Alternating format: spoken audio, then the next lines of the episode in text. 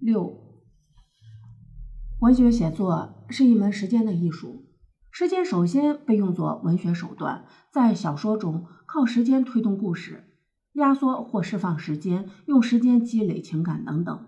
所有的文学手段都是时间手段。作家在一部作品中起始时间，泯灭时间，故事和人物情感放置在随意捏造的时间中，时间成为工具。大多的写作只应用于时间，却没有写出时间，时间被荒废了。只是更高追求的写作在探究时间本质，最终呈现时间面目。写作者在这两个时间里来回劳忙，一方面，一部作品耗用作家的现实时间，一个人的村庄，我从三十岁写到四十岁，青年到中年的生命耗在一部书中。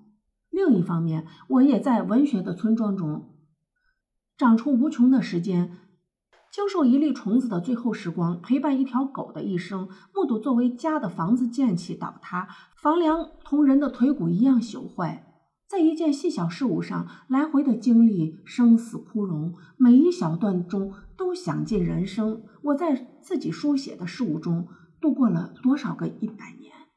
关于时间的所有知识，并不能取代我对时间的切身感受。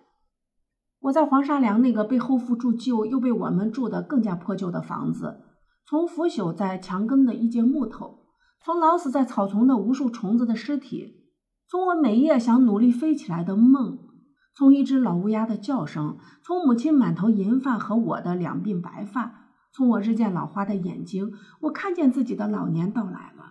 我的六十岁，无非是田野上的麦子青六十次，黄了六十次。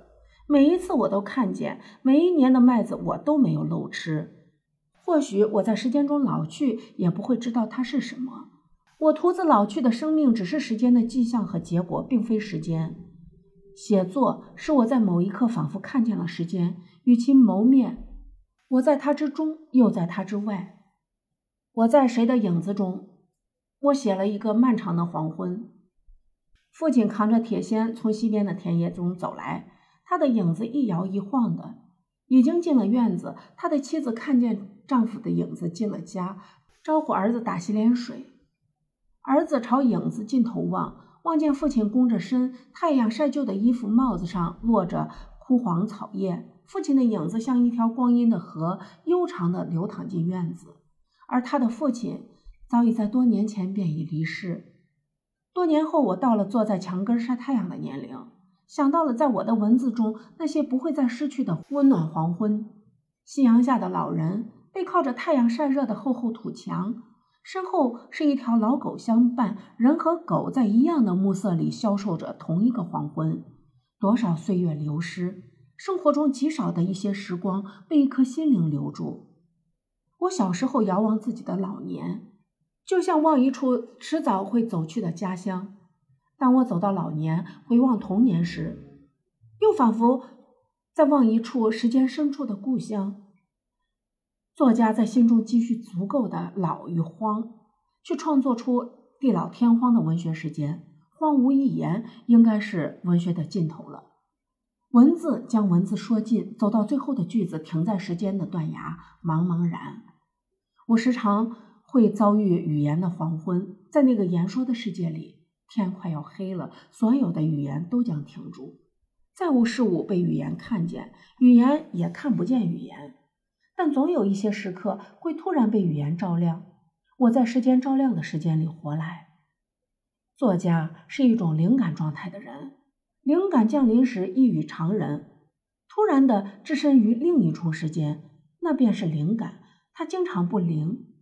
让我陷入困顿，但我知道它存在，因为它存在，我才写作。那时时间也是灵光闪闪，与我所写的事物同体。我相信每一个写作者都看见过，只在宇宙大尺度里才能够目睹的时间发生与毁灭，如同一部小说的开始与终结。宇宙大爆炸理论告诉我们，时间是被不断的膨胀的空间挤出来的。我们每一个人的一生的时间，也是由不断的生长所挤出来的。生命的生长对着宇宙膨胀，我们自母腹的膨胀中诞出，从小长大长老，每一个生命都用一生演绎着一个造化。我们更大、更存在的一生，无数的生命膨胀塌缩之后，是宇宙的最终塌缩。在此之前，时间还有足够的时间，让我们一代复一代的生长出新的时间来。我曾经看见过一张时间的脸，它是一个村庄，一片荒野，一场风，一个人的一生，无数的白天黑夜。他面对我苦笑皱眉，他的表情最终成了我的。我听见时间关门的声音，在早晨，在黄昏。某一刻，我认出了时间。我喊他的名字，但我不知道他的名字。我说不出时间，可能不是时间。我用每一个句子开启时间，每一场写作都往黑夜走，把天走亮。我希望我的文字生长出无穷的地久天长的时间。